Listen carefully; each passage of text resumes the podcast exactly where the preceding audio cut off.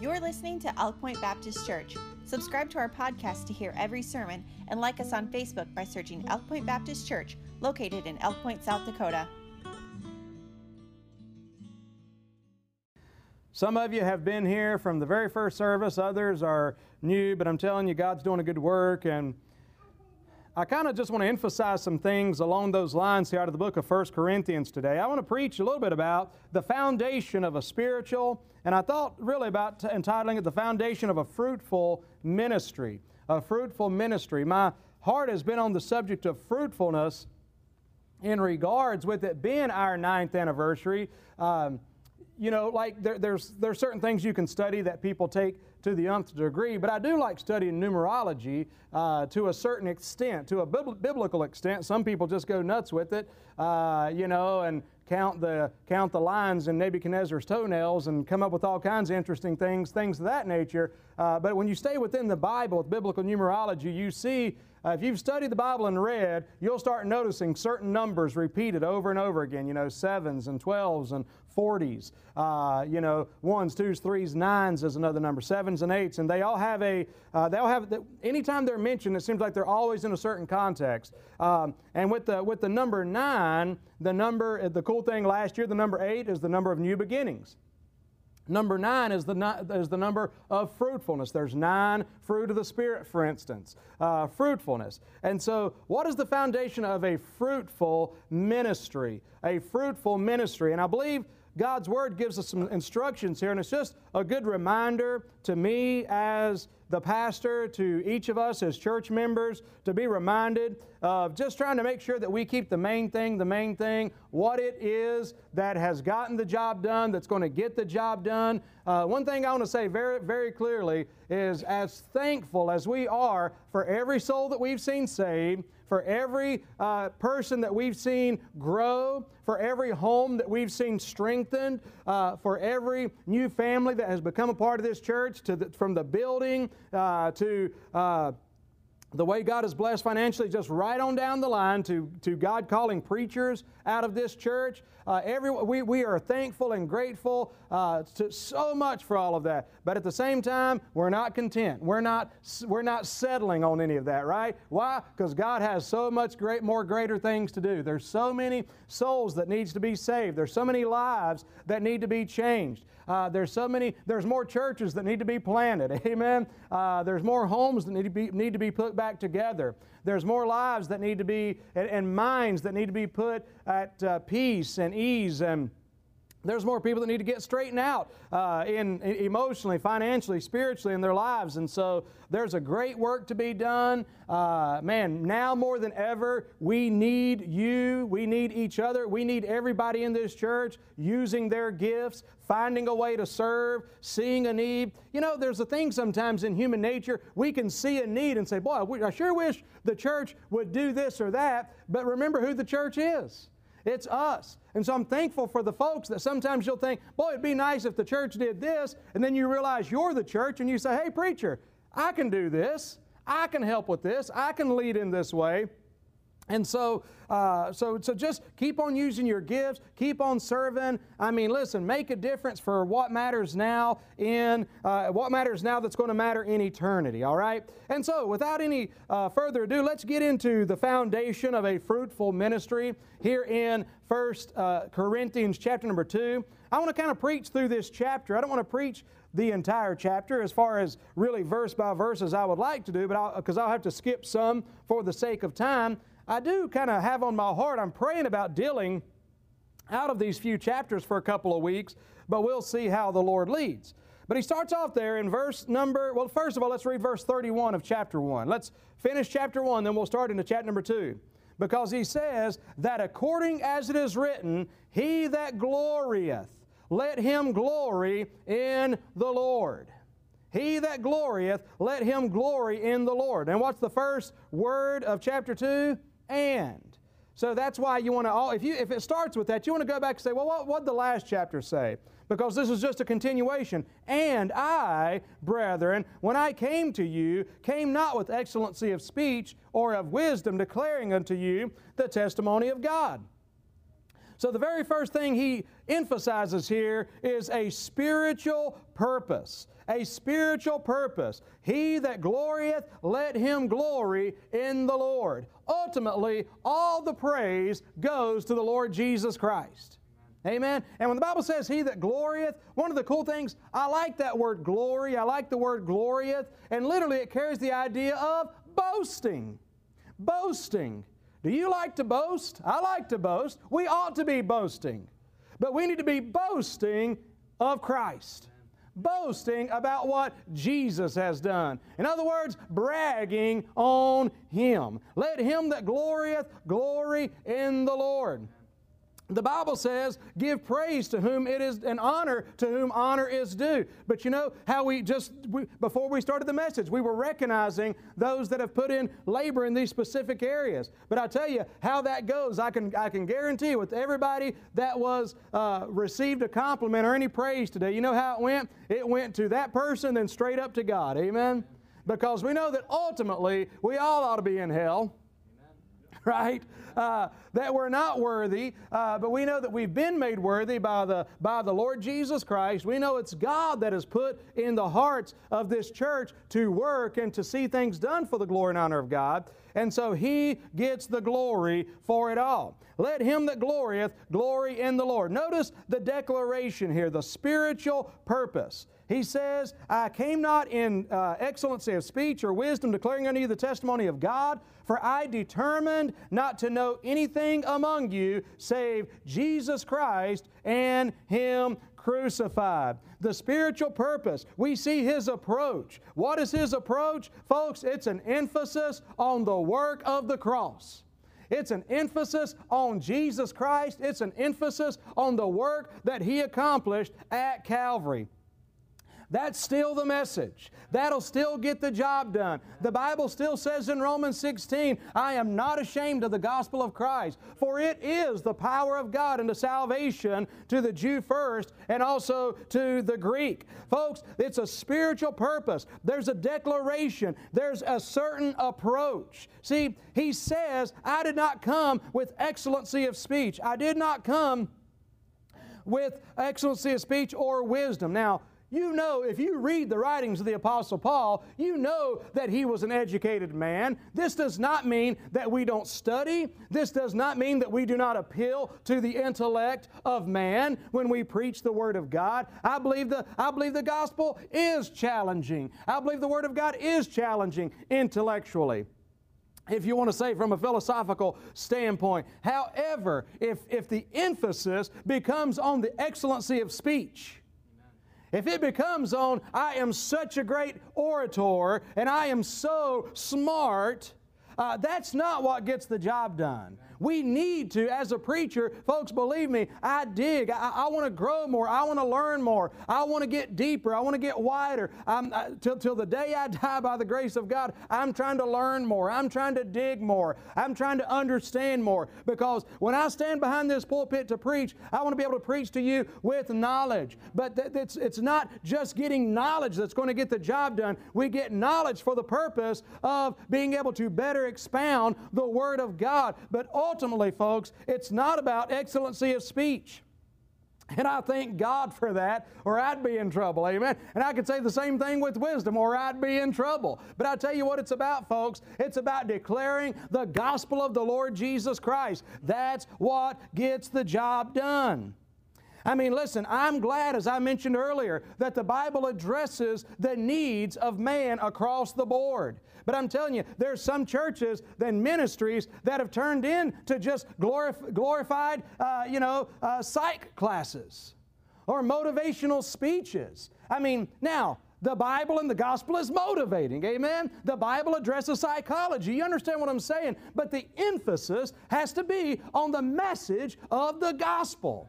I mean, our message, our central message, still needs to be Jesus Christ and Him crucified. Folks, that's going to get the job done. It's got the job done from the very beginning. It's going to continue to get the job done. You say, well, so and so church doesn't really emphasize that. Man, they emphasize this and they emphasize that, and look how they're growing. Did you know that growth and fruitfulness isn't necessarily the same way, same thing? I, I, I, heard years ago, we see this from time to time out here, don't we? I heard about a fellow that uh, he, he was on the way to, uh, to church and he, he, he was commenting on that. He was commenting on the growth of this particular church and of this particular ministry. And he says, Pastor, I think we need to adopt more of their tactics. And, you know, uh, they, they don't preach anything that's offensive. And they, they don't talk about the blood. And they don't talk about hell. And they don't preach against adultery and, and fornication and these other sins. And, and, and boy, they're growing. But he said, he, he, he, the preacher looked at the man he said, he said, I know, he said, you come to church up this certain highway, don't you? He said, Have you noticed that deer that's been out there for, uh, uh, for several days out by the highway in the summer heat? He says, Yes, I have. He says, He said, Is that deer growing or is that deer swelling? See, there's a difference between growing and swelling. Amen. And a fruitful ministry is not it's not always in the largest numbers. I want large numbers. Why? because those numbers represent souls. Amen? However, the goal ultimately is not how can we get the biggest numbers. The goal is number one, let's stay true to Christ and to the message, and we believe that that will get the job done. We believe that souls will be saved. Amen. So, the spiritual purpose, he says, I didn't come to you with excellency of speech, excellency of wisdom, but I came, there's one thing I know. I mean, he's saying, This is the message I have for you, Corinth. It's the cross of Christ. That's what you need. Amen? And, and believe me, I think I've already tried to emphasize it's not that we don't address these other issues, it's not that God's Word doesn't uh, affect every area of our life. I love preaching about those things, but the central message is the cross of the Lord Jesus Christ and Him crucified. It's not a popular message because what the cross does is it reminds us of some things. You look at the cross and you have to ask the question, why the cross? Why the cross? We, we see why the cross because there's a holy God that requires an answer for man's sin. Your sin, my sin. The Son of God had to die. What's that teach us? That teaches, teaches us, number one, that God does not accept sin. He judges sin. Number two, it shows us something else. There is a uh, there is a punishment. There are consequences for sin. The good news of that is that Jesus paid those consequences. But the bad news is is that, that if you're not willing to repent and turn to Christ, you're going to have to face uh, God and, and His wrath towards sin.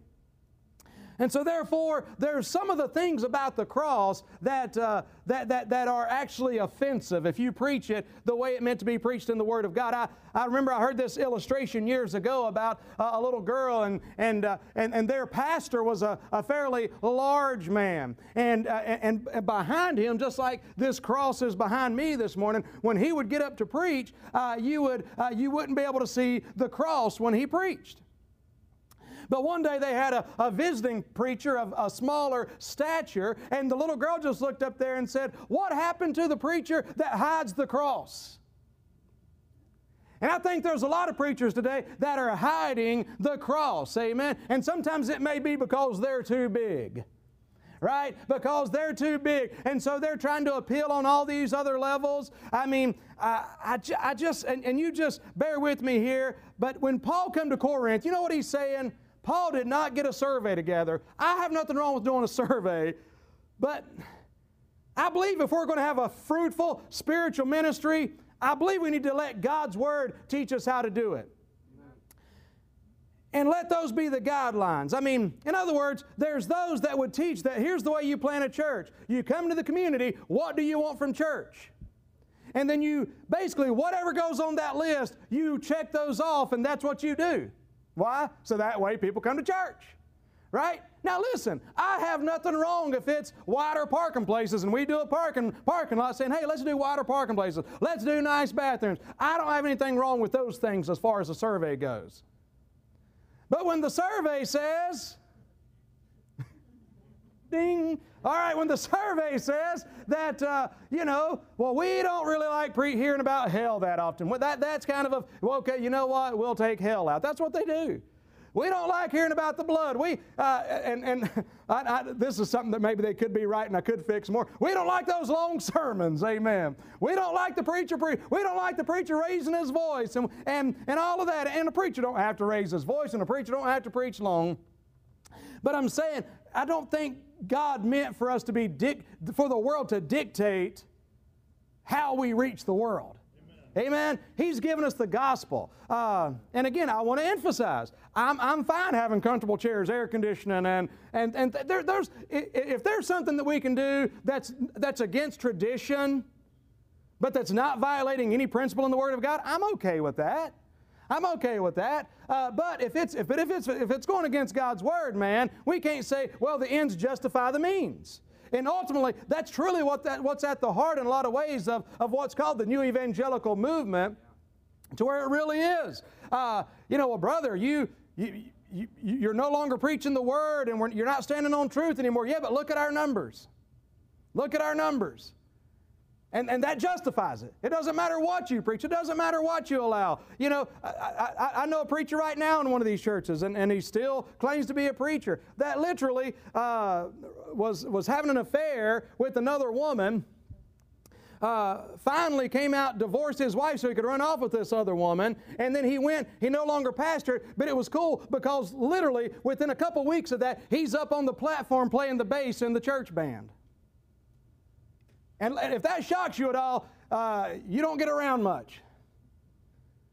Because that's, that's, that's as common as grass around here. I mean, as mosquitoes, all right? Uh, you wouldn't believe how that kind of stuff is accepted and tolerated and everything. You say, well, well, shouldn't you have forgiveness? Yeah, you should have forgiveness. But you don't have something to where you're condoning and encouraging that which is uh, against God Almighty. Amen. All right. I don't. I, am not planning on preaching a lot off my nose today, so y'all bear with me, okay? Uh, all right. So the declaration, there's a spiritual purpose. Preaching the cross of Christ, Christ, preaching what the Bible says. Listen, this this ministry, this church is certainly not about magnifying me. Because I'll disappoint you. Don't say amen too loud. I'll disappoint you. Uh, it's not about me. Uh, people say, well, it's your church. Well, it's no more my church than it is your church. It's our church, right? It's not about me. This isn't about Jesse Haley. This is about Jesus Christ. And so it's about Him and it's about His message. It's about His truth. Okay? So there's a spiritual purpose, but also there's a spiritual power. Notice what the Bible says in verse 3 and 4. And I was with you in weakness and in fear and in much trembling. This is physically. And my speech and my preaching was not with enticing words of man's wisdom, but in demonstration of the Spirit and of power. Paul did not depend on himself. If you imagine Paul as being this great, big, tall, handsome man coming in with this great oratory, oratory voice, I mean, just you're picturing the wrong guy. He's, I mean, literally, from what we gather from the Apostle Paul, when he walked in the room, you're like, that's the guy? That's the great Apostle Paul. You know what? He was not relying on his good looks. He was not relying, he was a very smart man, but he was not relying on that. He was not relying on his oratory skills. Folks, he was relying on the power of the Holy Spirit of God. The Bible still says, Not by strength nor by might, but by my Spirit, saith the Lord of hosts. Folks, it is through the Holy Spirit of God. Paul, the, Paul became nothing that Christ might become everything. In later years, Paul brought this up again and he, he contrasted himself with the false teachers that had invaded Corinth in 2 Corinthians 10. And Paul had learned that when he was weak, he was strong. It's not about his strength, it's about spiritual power. Paul depended on the power of the Holy Spirit of God. I mean, listen, it was not his experience or his ability that gave his ministry its power, it was the work of the Spirit of God. His preaching was a demonstration, not a performance. I mean, the demonstration was of the Spirit's power, the Holy Ghost power. So, the foundation of a spiritual ministry is a spiritual purpose. I mean, in other words, it's a spiritual purpose, and that's to declare the truth of the gospel of Christ, the death, burial, and resurrection of Christ. There's a spiritual power that a fruitful ministry must have. The word translated demonstration means legal proof presented in court. Pretty solid. It's a good witness, amen. His preaching, his ministry was a demonstration of the power of the Holy Spirit of God. God used the preaching of God's Word to change lives. Amen. Wicked sinners were transformed by the power of God Almighty. Amen. That's what we need. We need spiritual preaching, we need spiritual power. It's only through the power of the Holy Spirit of God.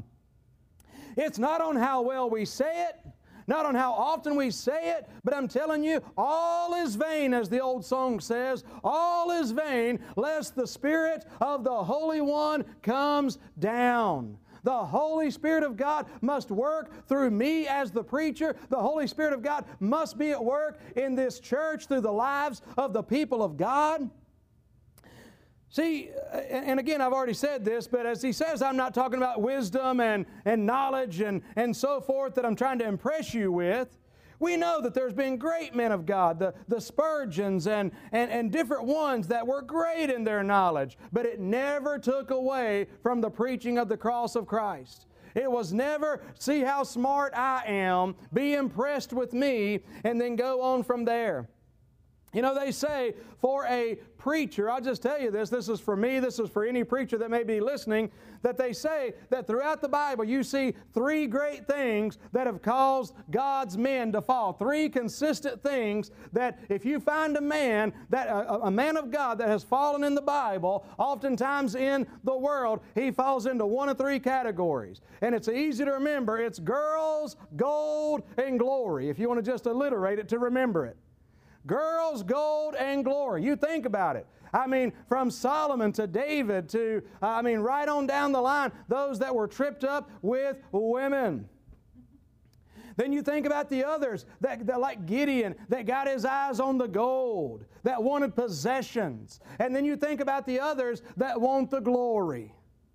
Oh, they, they've never committed adultery. They've never stepped out. They've never taken anything, anything or been greedy after filthy lucre. But boy, I tell you what, they want the glory. They want this to be Pastor so and so's church, and, and I've got to be the big uh, Dr. Smell fungus that everybody admires, and I'm, I'm, the, I'm the greatest.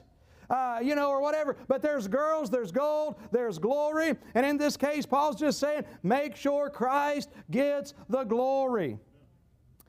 I guess the point is this no matter what we're doing, we need to try to be getting people to Christ.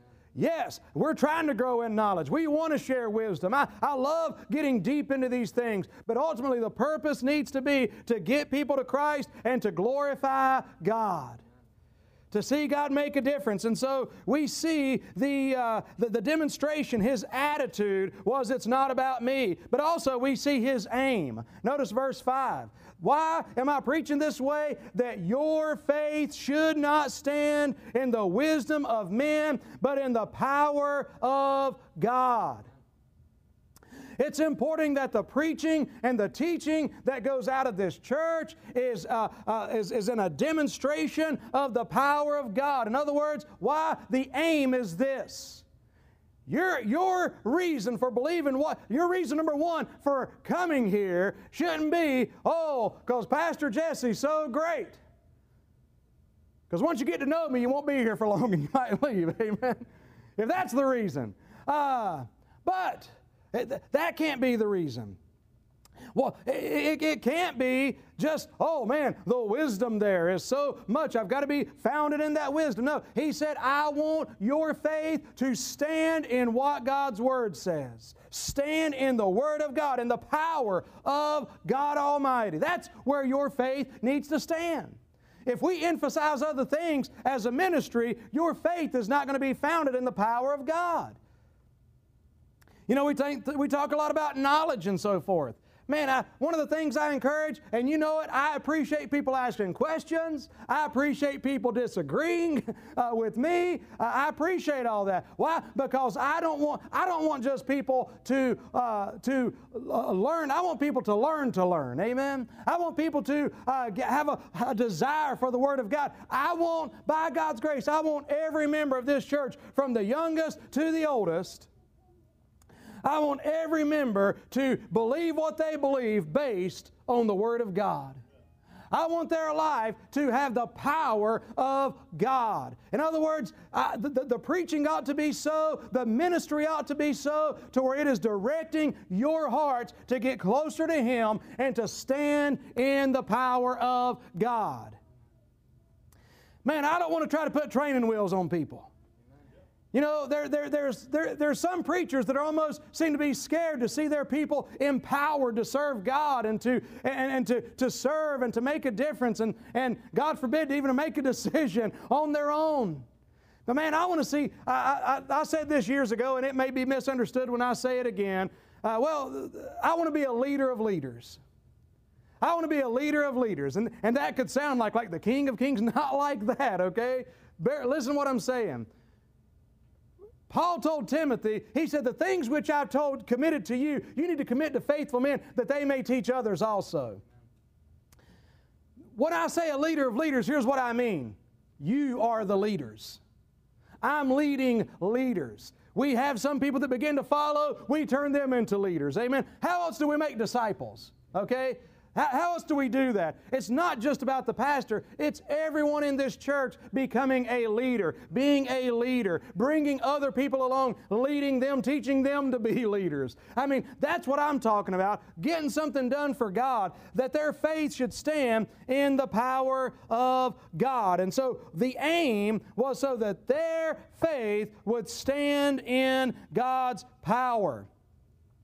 So, what do we need? By God's grace for a fruitful ministry, we need a spiritual purpose, we need spiritual power, and I guess I kind of got ahead of myself because we need spiritual people. Spiritual people. Notice the transformation. Uh, we'll just read these real quickly. Uh, look at verse number six. The Bible says, Howbeit we speak wisdom among them that are perfect.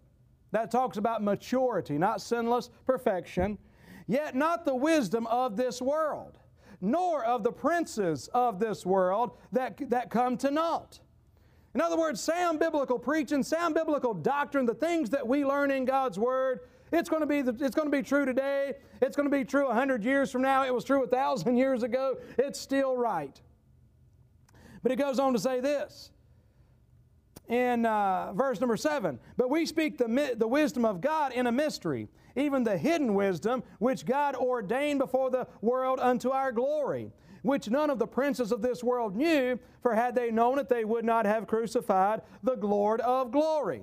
Verse 9 But as it is written, Eye hath not seen, nor ear heard, neither have entered into the heart of man the things which God hath prepared for them that love him.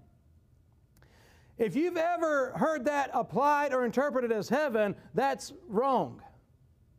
Um, I used to do that. I, I uh, there was a whole set of gospel tracks uh, that I used to have. Every one of them, it seemed like, would go to this verse and talk about man heaven. I have not seen nor ear heard, songs sing about it, and, and, and, and that's all well and good, but that's not what this verse is talking about.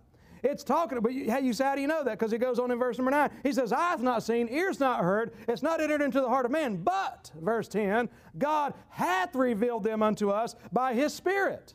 So, whatever was hidden, that eyes not seen, ears not heard, that hasn't entered into the heart of man, whatever that is, God has revealed that to us through His Spirit. For the Spirit searcheth all things, yea, the deep things of God. Now, this is a great message, and I'll probably, again, I told you I want to preach out of these chapters, and I'm just running through this fairly quickly. But think about what's being said here. Eye hath not seen, ear hath not heard. What is that? That's the five senses. In other words, God, and what was the verse before that? God has things prepared for us from the foundation of the world. But he's saying the, we cannot get that on the five sense through the five senses. He's saying when he talks about the heart of man, that talks about the soul of man. the, emo- the, the, the emotional seat of man, our emotions, our intellect. You can't get it there, but you can get what God has for you through the Spirit. God's Spirit working in man's spirit. That's what these verses are saying. So there's a transformation that takes place. Notice what it goes on to say. For what man knoweth the things of a man, save the spirit of man which is in him? Even so, the things of God knoweth no man, but the Spirit of God. Now we have received not the Spirit of the world, but the Spirit which is of God, that we might know the things that are freely given to us of God. Uh, and it goes on. But, it, but, but spiritual people, in other words, there's a transformation. This transformation cannot take place through the five senses. Really, this transformation cannot be uh, experienced just on an emotional or an intellectual level. See, the Bible teaches that mankind, as we are created in the image of God, we are a trinity, as it were. Just like many other things in nature that is made up of three parts. Man, when, when you look around here today, you're not really seeing who's here, are you? Okay, that's going to sound weird. Let me phrase that differently. When you look on the outside, you don't see all who I really am. Right? I mean, uh, who I really am is in my soul, in my mind, my emotions, my will. That's the soul of man. Everybody, everybody that's ever been born has a body. Everybody has a soul. That's who you are your mind, your emotions, your will. But every man has a spirit. I said, but every man has a spirit. Also, every man has a spirit, but there's a problem. The spirit of man, the Bible says, before we, we are born with a dead spirit. The spirit of man, the Bible says, that's why the Bible says in Ephesians chapter 2, verse 1, and you hath he quickened who were dead. Were you physically dead? No. Were you emotionally dead? No. You were spiritually dead. And the spirit of man, the reason I say the Bible says you're spiritually dead, it is through the spirit that we communicate with God. It, that's our line of communication. That's our connection. That's our, uh, that, that's our modem or our router or however you want to say it. That, that, that's what ties us into God. Have you ever tried to pick up an old rotary phone and try to get internet connection with it? It doesn't have the right equipment, does it? It, it, but you know why? Because it's not, it's not equipped to pick up those unseen waves that are out there. It's hardwired into this world, but you get a smartphone, it has equi- it's, it's equipped to be able to connect with a world that you can't see.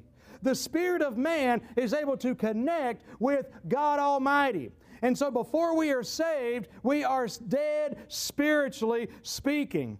But we are trans- we are saved. We are, our spirit is made alive. You had the quickened who were dead in trespasses and sins, who in time past walked according to the course of this world, according to the prince of the power of the air, the spirit that now worketh in the children of disobedience, among whom we've all had our conversation in time past. Uh, you know, in, in the in the, the, the I was starting to get proud of quoting those verses, and God let me lose it. Amen. But, uh, uh, you know, in, in the conversation and, and in this world and so forth, the, the pleasures of this flesh and the pleasures of this world, we were dead. We were blinded by Satan until verse 4 of Ephesians 2. But God, who is rich in mercy, for his great love wherewith he loved us, even when we were dead in sins, hath quickened us together with Christ. For by grace are you saved. And so he made our spirits alive. The transformation.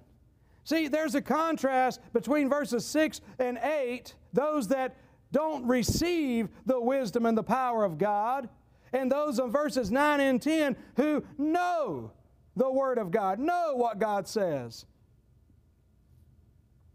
Notice what the Bible says here. Um, in, I believe it's verse number 14. The Bible says, But the natural man receiveth not the things of the Spirit of God.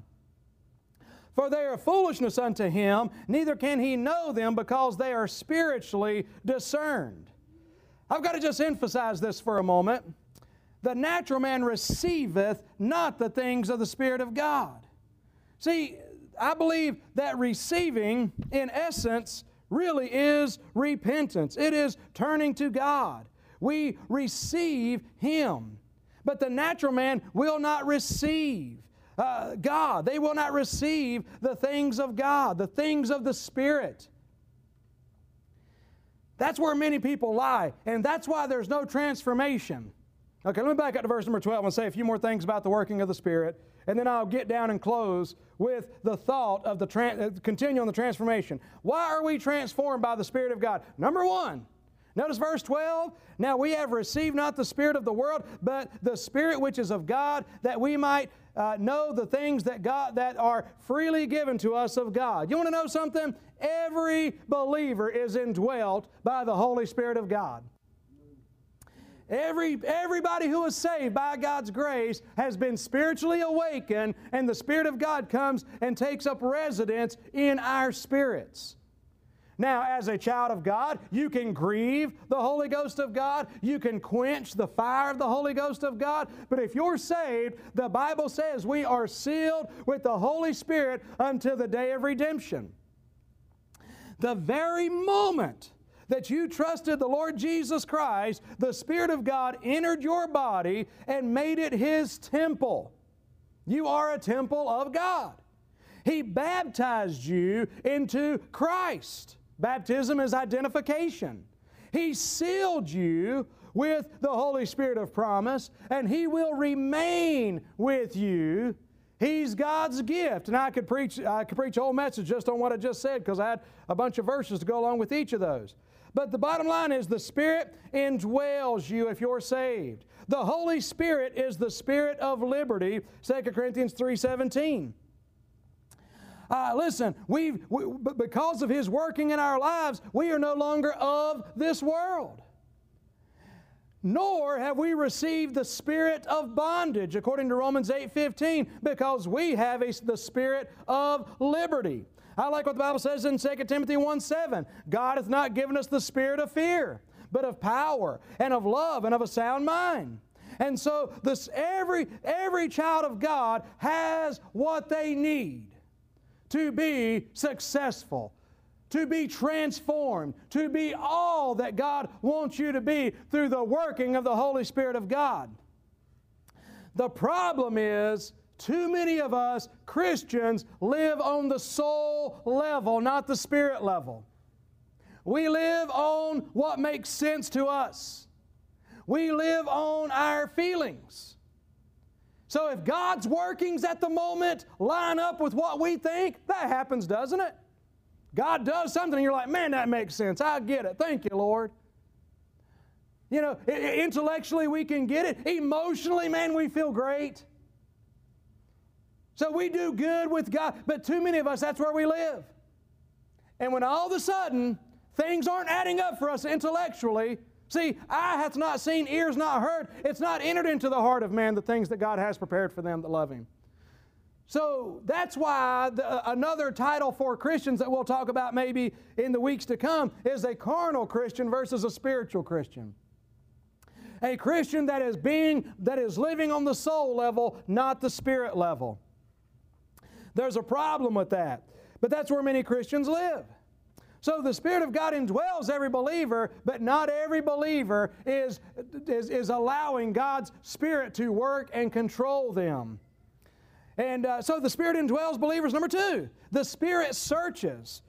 Uh, verses 10 and 11, the Bible says, uh, verse uh, 10, the Bible says that the Spirit searcheth all things, yea, the deep things of God. You can get to know God on a greater level than you know God right now. And I could say, you may be closer to God right now than you've ever been. And you know what I can say? You can get to know God on a deeper level, every one of us. But we can only do it through the Spirit, working through our emotions, working through our senses, not the other way around.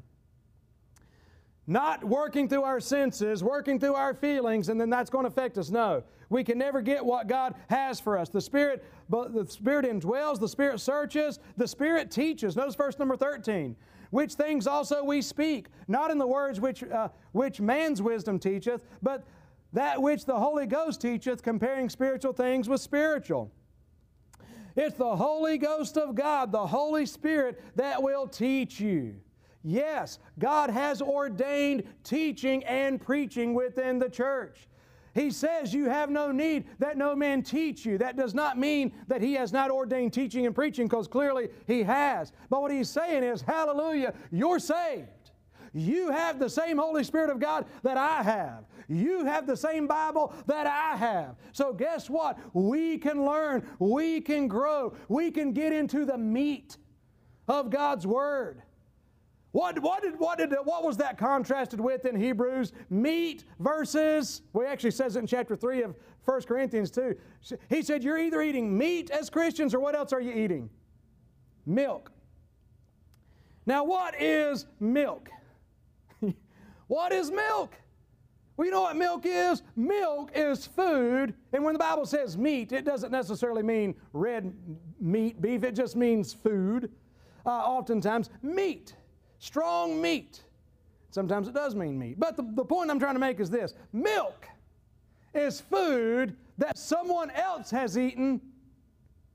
We get food from cows. Why? Because they eat food, they digest it, and then we get what's uh, digested, right? So it's basically food that's been digested through somebody else. Am I? Sorry, I feel like I'm uh, losing somebody. I may be losing myself here verses. In other words, milk is just simply saying, I can't get it unless somebody else digests it and give it to me. That's what I'm trying to say. Meat is us being able to get into God's Word and say, you know what? I can learn this. I can look up this word. I can learn these verses. I can memorize these principles. Uh, I can get help from teachers. I can get help from preachers. But I'm glad that you are a child of God. The Bible says you have the unction of the Holy Spirit of God. The Spirit indwells, He searches, He teaches, He matures us. Again, read verse number 14 the natural man receiveth not the things of God of the Spirit of God, for they are foolishness unto him, neither can he know them because they're spiritually discerned. I just want to say one more thing about that. You're either a natural man, you're either a saved man or a lost man or a woman. I got a question for you this morning, and I'm bringing this to a close. Are you saved or are you lost? Have you been born again? See, because there are people, because I, am still on the thought of a fruitful ministry, and I said that we need spiritual, uh, spiritual purpose, spiritual power, spiritual people. Listen, the ministry of this church is not just about changing religions. It's not just about saying, oh, you know what, I was this religion for a long time, but you know what, I think I like your religion. I, I think I'll just decide to become a Baptist now or become, uh, you know, this or that or the other thing. This church, folks, the ministry of this church can't just be about changing religions. It's not about turning over a new leaf, it's about being saved. Now, understand what I'm saying. We're trying to reach everybody, get them to come here, but when they come here, we want to reach them with the gospel, is the point I'm making. In other words, we don't want to just say, oh, yeah, come change your religion and come. No, just come and let Christ change your heart. Amen. I would like to introduce you to Christ. I'm, I'm not handing you a creed that you need to sign off on and, uh, and go through a set of classes so that you can become a Christian. No, no, no. I'd like to introduce you to a person. Please come. I would like to introduce you to the Lord Jesus Christ. That, that's the purpose. That's what I'm, you see what I'm trying to get at? It's not just about saying, yeah, I think, man, this seems like a cool place. I think I'll go. That's cool if people come here initially for that. It's nice people, it's good people, whatever else. That's good. We, we but I'm saying, ultimately, we want people to be saved. Amen. I mean, in order, to, in order to be baptized, listen, some people just say, yeah, I'd like to come and be baptized. Not until you get saved.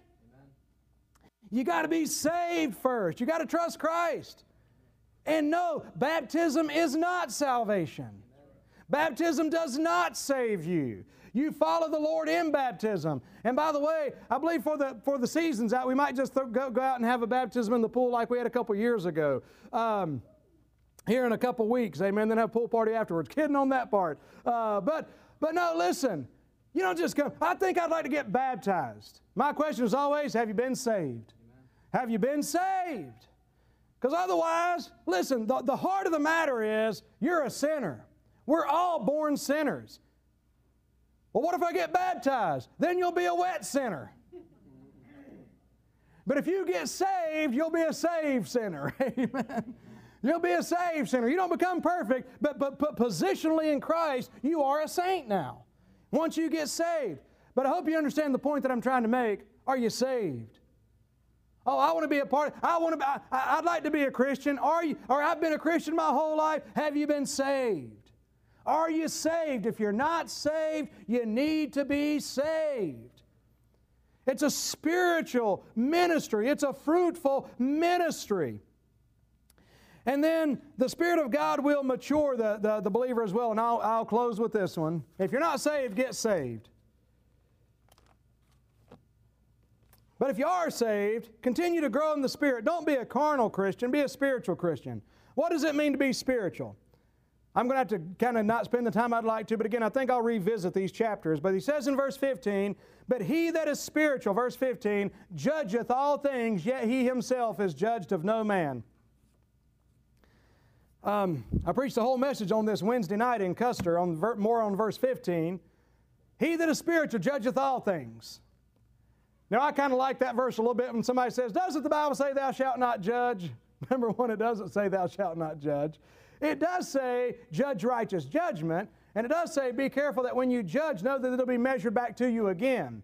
But this verse isn't about being critical, right? Because when we think of judging, some people think of just being critical all the time. He that is spiritual judgeth all things, yet he himself is judged of no man. What that literally carries the idea of is judging in the sense that you may judge a piece of property, that you may judge livestock, that you may judge a house. We don't call it, we don't use the word judge too often, we call it appraising. We call it appraising. In other words, he that is spiritual judgeth all things. In other words, we, everything, everything that we encounter in our life, we think, how much is that worth? Is it worth it? That's why when we're tempted to sin, we think to ourselves, you know what? Not worth it. That costs more than I'm willing to pay. That's why, see, we judge all things. That's why we judge church as essential, right? We judge church as important. Why is that? Because we're looking at it from a spiritual standpoint. We judge all things. We're appraising things. That's why, that's why we look at our finances and say, you know what? It is worth it. It is a good investment to give to the Lord and to give to missions and so forth, right? I mean, we, that, that's how we look at things. It's a good investment to uh, invest into my kids and try to get. We judge all things. We're appraising what things cost. And when we're spiritual, we're able to do that. And by the way, uh, we all grow in that. We, I think all of us that have been saved any amount of time have learned more and more to appraise things. And there are some things that we started figuring out real soon were not of any value in our lives. And we started adding some other things to our life that we realized were of more value. But here, you want to know something? We're going to keep doing that till Jesus comes.